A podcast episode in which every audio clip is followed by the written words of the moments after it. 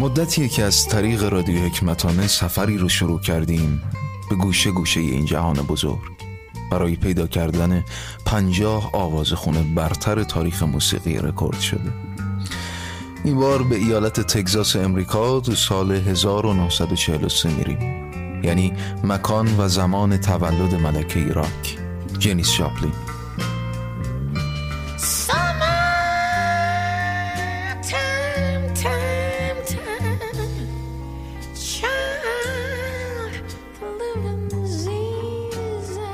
من حامد کیانم و خوشحالم تو این سفر هم همراهی می‌کنیم.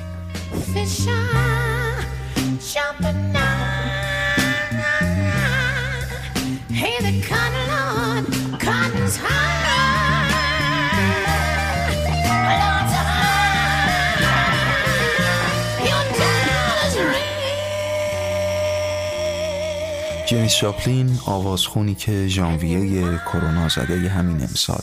2021 می‌تونست تولد 78 سالگیش رو جشن بگیره. اگه سالهای عمرش تو 27 سالگی یعنی چهارم اکتبر 1970 متوقف نمی‌شد.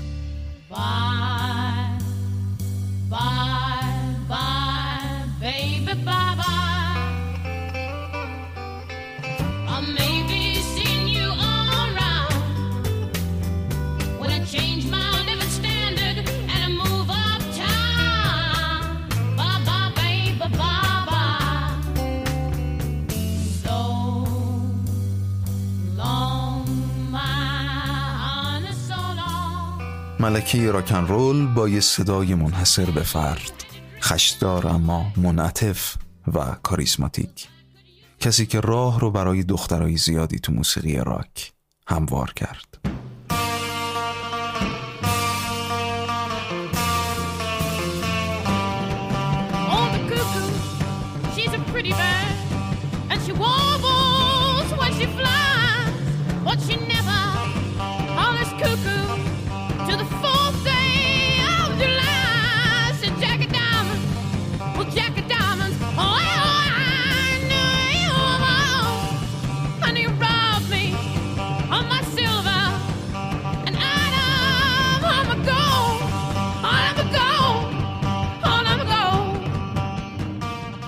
اواسط دهه 1960 سان فرانسیسکو منطقه نوازنده های پادفرهنگ بود که خیلی هاشون به اسمای بزرگی بدل شدن. از جمله جیمی هندریکس، سانتانا و گروه Grateful Dead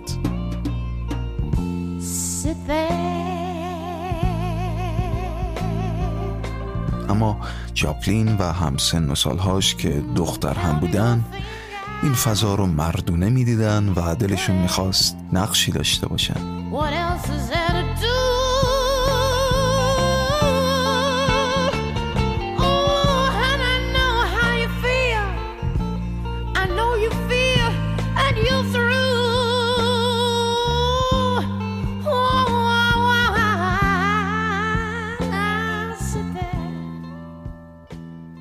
تریسی نیلسن بازیگر و نویسنده و از دوستان جاپلین میگه سرک کشیدن تو این کار اونم حتی تو اواخر دهه شست اصلا کار آسونی نبود.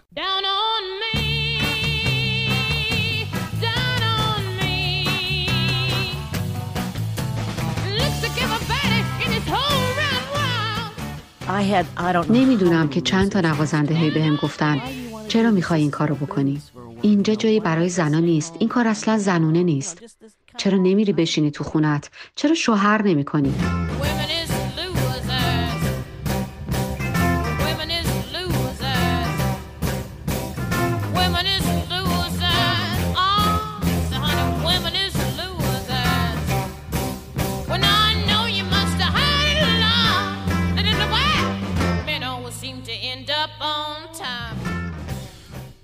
سال جنیس جاپلین تلاش می‌کرد تا فرهنگ مرد سالارانه سان فرانسیسکو رو در هم بشکنه اون و نیلسن در سالن رقص آوالون برنامه برگزار کردند.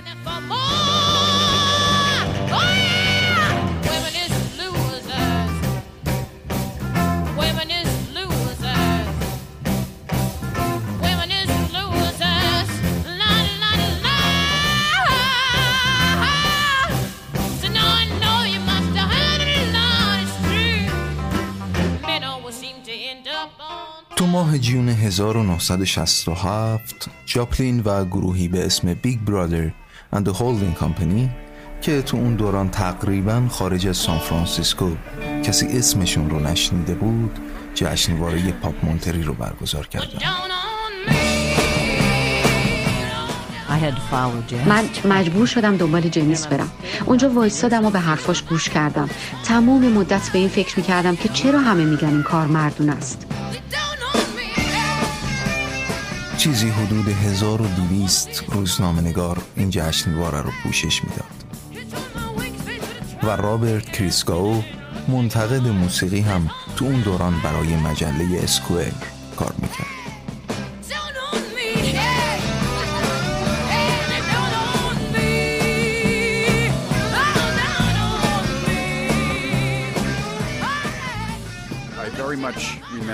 من دقیقا یادمه که آفتاب رو صورت جنیس افتاده بود و داشت آواز می‌خوند. جمعیت نه تنها هیجان زده که واقعا شگفت زده شده بودن. مثل خیلی از نوازنده های سفید پوست تو اون دوران جاپلین سعی داشت مثل آوازخون سیاه پوست بلوز کار بکنه.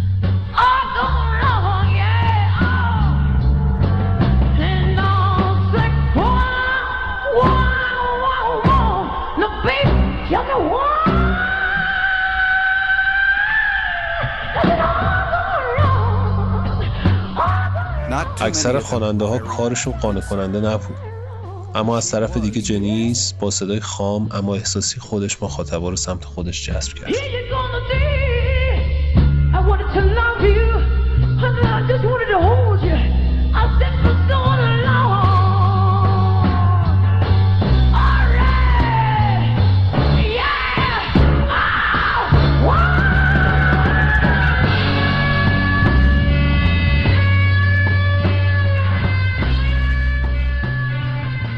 جاپلین تو پورت آرتور تگزاس بزرگ شد و به عنوان تکخوان تو گروه کر کلیسا آواز می‌خوند. وقتی که تو سال 1960 به کالج رفت الگوهاش خواننده های فولکلور بودن. کسایی مثل جوان بایز و جودی کالینز. جاپلین اوایل سعی می‌کرد از اونها تقلید کنه.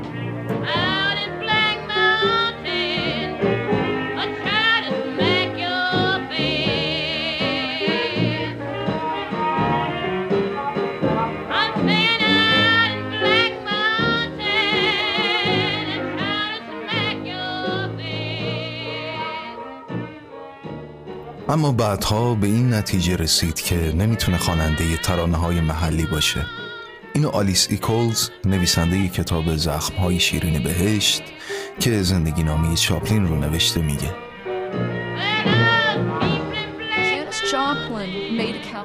جنیس پیش خودش فکر کرد که من خیلی صدام نرم ابریشمی شبیه جودی کالینز یا ماریا مولداور نیست. اگه این راهو برم نمی‌تونم دیگه خود خودم باشم.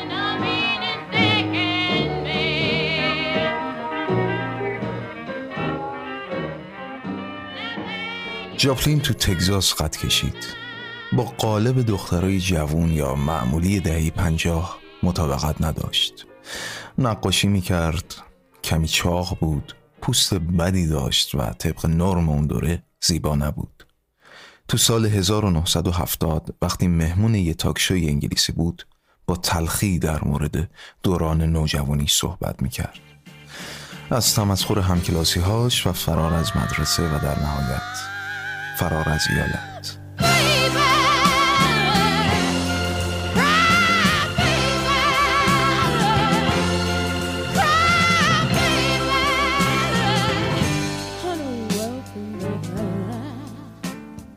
جای تعجب نیست که جاپلین راه خودش رو توی بلوز پیدا کرد. به ویژه تو موسیقی هنرمندایی مثل بیسی سمیت، لد بلی و بیگ ماما تورتن همونطور که تو اون talk show گفت آواز تنها راهی بود که می‌تونست احساس خودش رو بیان کنه.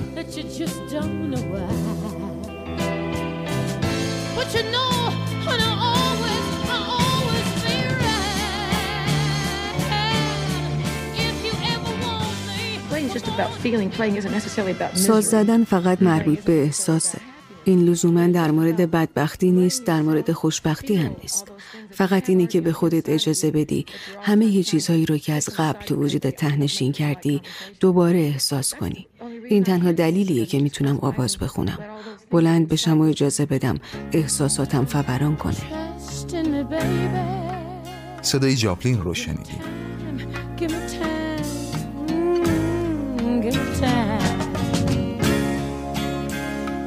somebody say, ah, the older the grape, sweeter the wine, sweeter the wine.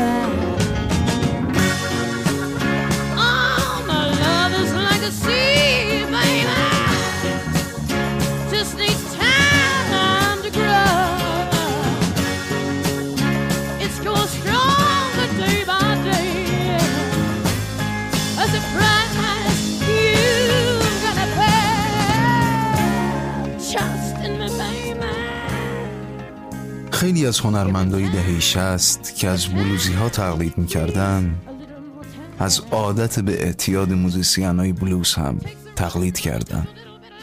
کمی بیشتر از سه سال از اون همه موفقیت بزرگ برای جاپلین در حالی که آلبوم جدیدش رو داشت کار می‌کرد یه شب به هتلی که تو لس آنجلس گرفته بود برگشت و دق روز بعد جسدش رو پیدا کردن.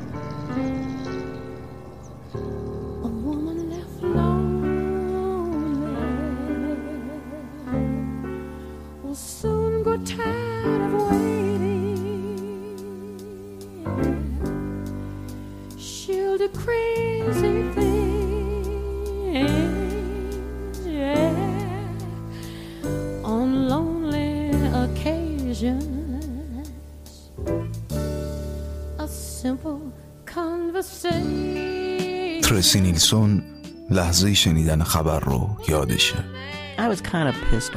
از دستش خیلی عصبانی بودم. خیلی افراط می‌کرد. جنیس خیلی خوب نوازندگی می‌کرد و به عنوان یه خواننده کار درست مطرح شده بود و با نوازنده های واقعا خوبی کار می‌کرد. واقعا کارش بیعقلی بود.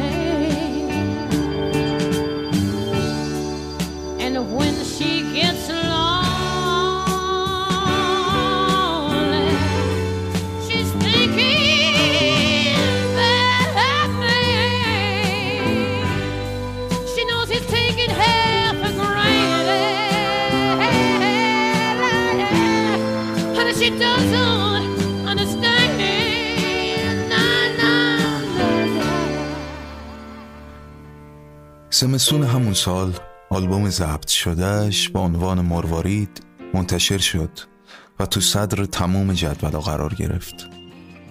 خیلی از منتقدانش میگن که این بهترین آلبوم جاپلین بود. کنترل بیشتری رو صداش داشت و اولین زنی بود که هنجرش تو سبک راک پیشرفت کرد. ایکولز میگه جنیس مقلد کسی نبود. جنیس چاپلین یه آمریکایی اصیله. هیچ کس تا حالا نتونسته به سطحی که اون دختر آواز می‌خوند حتی نزدیک بشه. و من فکر نمی کنم که دیگه کسی این توانایی رو داشته باشه چون چیزی در صدای چاپلین بود که دیگه قابل تکرار نیست.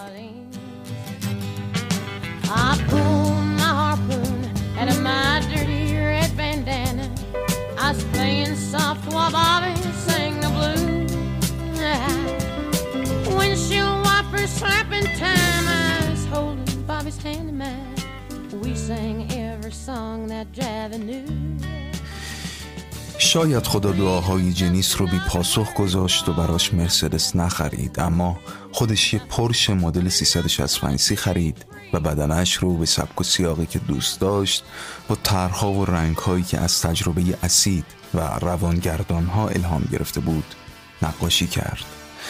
و اون ماشین هنوز هم بعد از این همه سال تو تالار مشاهیر و موزه راکن رول کلیولند ایالت اوهایو منتظر یه استارت دوباره است.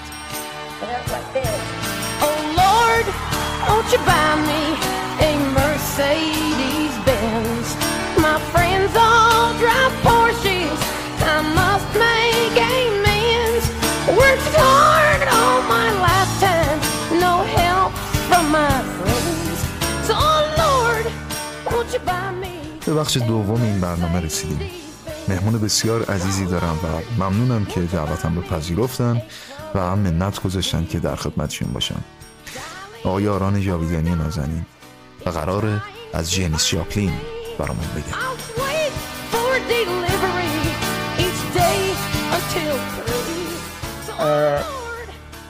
اولین تجربه دیداری که به اصطلاح تصویر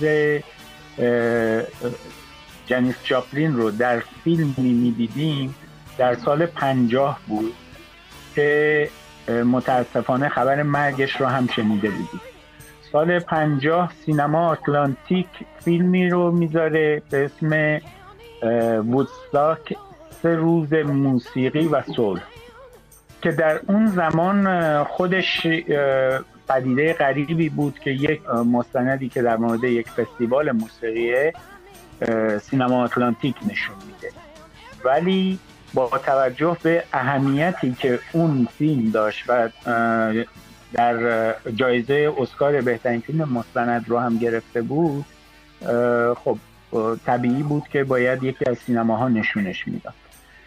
ولی روز اولی که این فیلم اکران شد به طرز غریبی شلوغ شده بود و شما تمام هیپی های تهران رو اونجا می‌دیدید.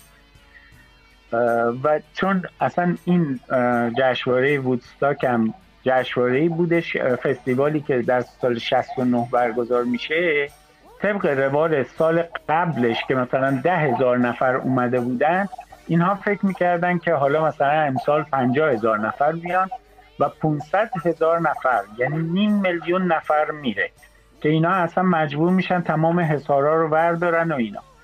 جنیس چاپلین وقتی میره روی سن اولین چیزی که می‌پرسه اینه که از تماشاچی ها می‌پرسه شما چطوری؟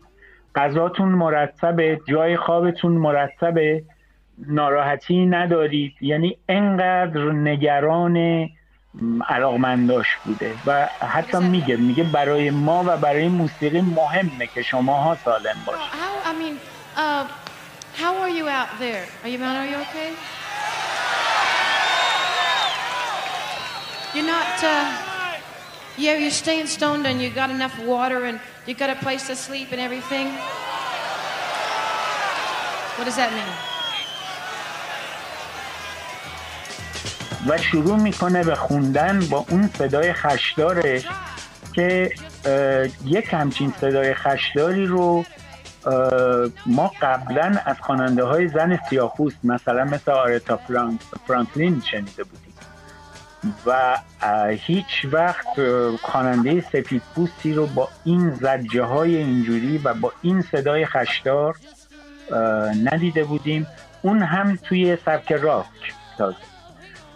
جنیس چاپلین در حقیقت رأس مثلث 3 J's هست یا سه تا J که جنیس جاپلین در رأس قرار می‌گیره و در قاعدهش جیمی هندریکس و جیم موریسون قرار می‌گیرن که جنیس جاپلین به عنوان ملکه راک و اون دو نفر دیگه سلاطین راک که در قاعده جا می‌گیرن سرنوشت کاملا مشابه داشتن. یعنی هر سه تقریبا در سن 27 سالگی به علت اووردوز میمیرن به علت مصرف بیش از حد مواد مخدر میمیرن. هر سه به طرز غریبی پیشرفتی که می‌کنن از 17 سالگی به بعد دیگه ستاره شده بودن. و واقعا باید گفتش که اینها شیره زندگی رو در همون مدت کمش به خوبی مکیده بودن و ردی از خودشون به جا می‌ذارن به خصوص جنیس چاپلین. جنیس چاپلین همین الان اگر شما سرچ بکنید می‌بینید که 93 تا فیلم از موسیقی از ترانه های جنیس چاپلین استفاده می‌کنه. و حتی فیلم که مال همین سال گذشته است. یعنی تا 2020 هنوز داره چیز میشه. و این خیلی چیز غریبی است که یک اسمی این چنین با اینکه زندگی خیلی کوتاهی داشته ولی آنچنان ردی در همون زندگی خودش به جا می‌ذاره که هنوز که هنوزه با وجود اینکه پنج شیش نسل گذشته نسل جدید هنوز این اسم رو می‌شناسه. من براتون یک مثال بیارم. مثلا شما اگر از یک اروپایی بپرسید یک اروپایی جوون بپرسید جان وین کی بود؟ نگاتون می‌کنه نمی‌شناسه. ولی بگین جنیس جاپلین کی بود؟ بلا فاصله میگه آ اون دختره با صورت سفید و بیریخت و عینک گرد و موی بلند و چکمکی و یعنی سریع چیزا رو میده و بعد موسیقیشو که حداقل یکی دوتاشو عنواناشو از حفظ.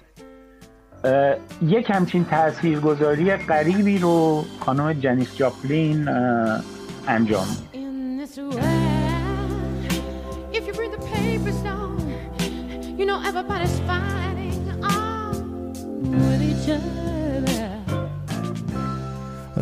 خب آقای جاویدانی نحوه مواجهه شما با خانم جنیس جاپلین چطور بود؟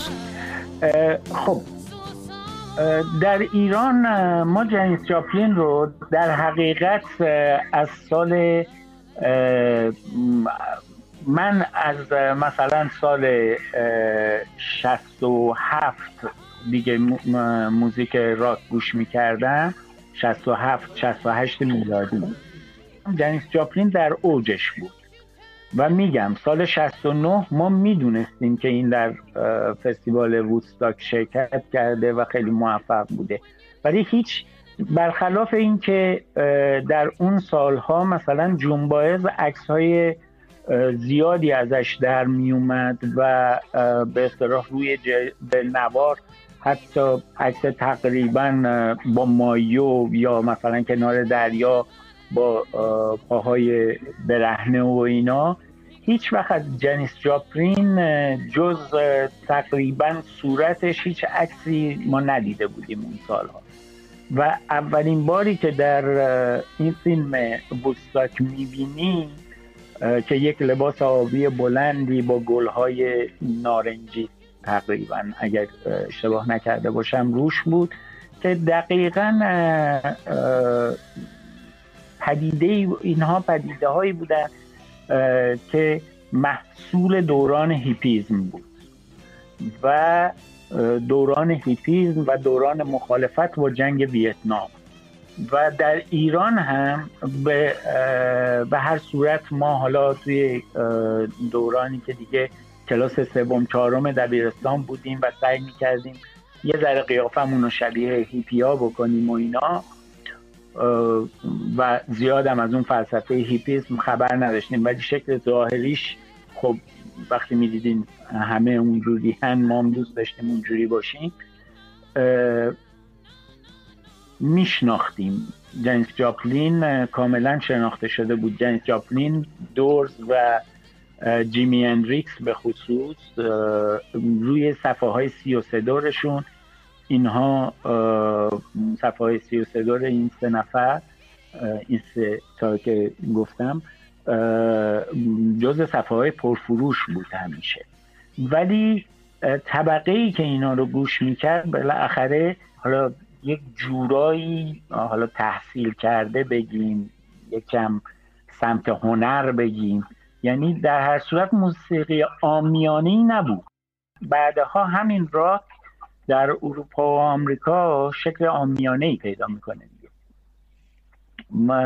و اون زمان من یادمه که خیلی از دخترها سعی می‌کردن دخترهایی که تقریبا زیبا هم نبودن سال 70 71 میلادی 71 میلادی سال 50 خودمون میشه دخترها سعی می‌کردن مثلا خودشون رو شبیه جنیس چاپلین درست کنن Uh, next tune is an old, uh, old rock and roll tune. It was done by the Chantels in the 50s. A song called Maybe.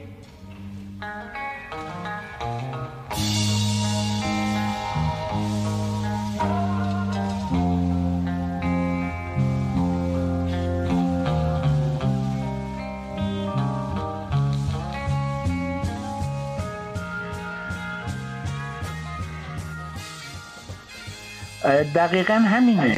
دقیقا همینه. یعنی چه در مورد چه در مورد جیم موریسون همین بود و دورز ببینید دورز رو خیلی تعداد کمی میشناختن.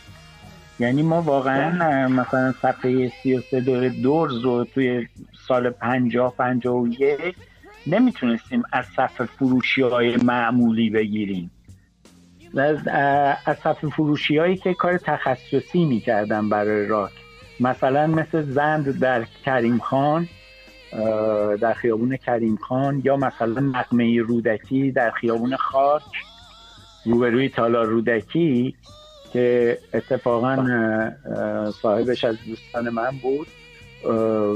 سال 52 53 که من مثلا پینک فلوید دورز و اینا رو صفحه از نقمه رودکی می خریدم و خود جنیس چپلین وقتی آلبوم سال آلبومش سال 71 در میاد برای اولین بار ما سال 72 یا 73 فکر می‌کنم توی ایران وارد میشه که همون نقمه رودکی هم وارد می‌کنه.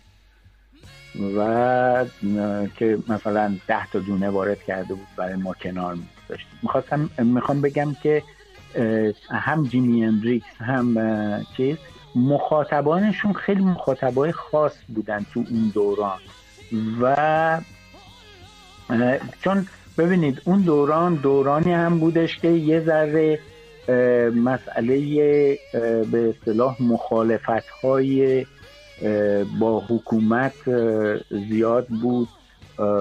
اون سالی بود که سیاهکل مثلا سال 50 51 سال سیاهکل بود. یعنی بیشتر بیشتر جوون ها به طرف چیزهای سیاسی بودن تا موسیقی. خیلی تعداد کمی بودن که این طرف در مورد هنر رو مثل امروز نبودش که حالا همه دنبال موسیقی باشن اینا. خب یه ذره غیر عادی هم بود مثلا.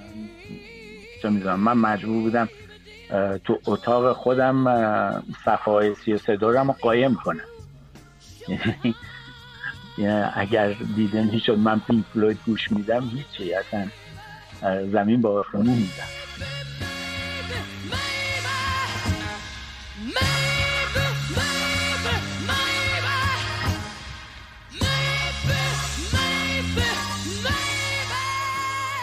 و یک مسئله دیگه هم که حالا نمی‌دونم الان رفت می‌کنید یا نه در هر صورت جنیس جپلین یکی از اعضای کلوپ 27 هم به شمار میده که خواننده هایی که در 27 سالگی فوت کردن که جنیس جاپلین و جیمی اندریکس و جیم موریسون و بعدش کوربین. ایمی واین هاوس اون هم در 27 سالگی و به شکل مشابه کاملا مشابه فوت می‌کنه. و سوال آخرم این که شما کدوم کار خانم جاپلین رو بیشتر دوست دارین؟ بیشتر گوش می‌کنین؟ جنیس جاپلین یکی از چیزهایش که من خودم خیلی علاقه بهش دارم مرسدسه. Oh مرسدس یعنی به خصوص حالا مرسدس یک ضبط استودیوی قبلش شده بود ولی یک تیکه رو همین شاید یکی دو هفته قبل از مرگش بدون بدون موسیقی می‌خونه و یک تیکه یک دقیقه و 20 25 ثانیه شما تمام اون دردی که این داره و خودش پیش بینی می‌کرده که دیگه آخرای اقامتش در کره زمین باشه با یک درد و با یک زجه خاصی می‌خونه مرسدس رو تو یک دقیقه I'm counting on you, Lord. Please don't let me down. Prove that you love me and buy the next round. Oh, Lord, won't you buy me a night on the town? Everybody, oh, Lord, won't you buy me a Mercedes Benz? My friends all drive Porsches. I must make amends. Worked hard all my lifetime, no help from my friends. So, oh Lord, won't you buy me a Mercedes Benz? That's it. و این بود روایت من. حامد کیان از جنیس شاپلین ملکه راک قدردان حضور مهمان عزیزم. آقای آران جاویدانی در این برنامه هستم. و همینطور تک تک دوستان نازنینم که دیالوگ ها رو خانش کردن. به ترتیب اجرا عاطفه اسفندیاری سهیل شهاب بهجت توجه و شبنم خاکی.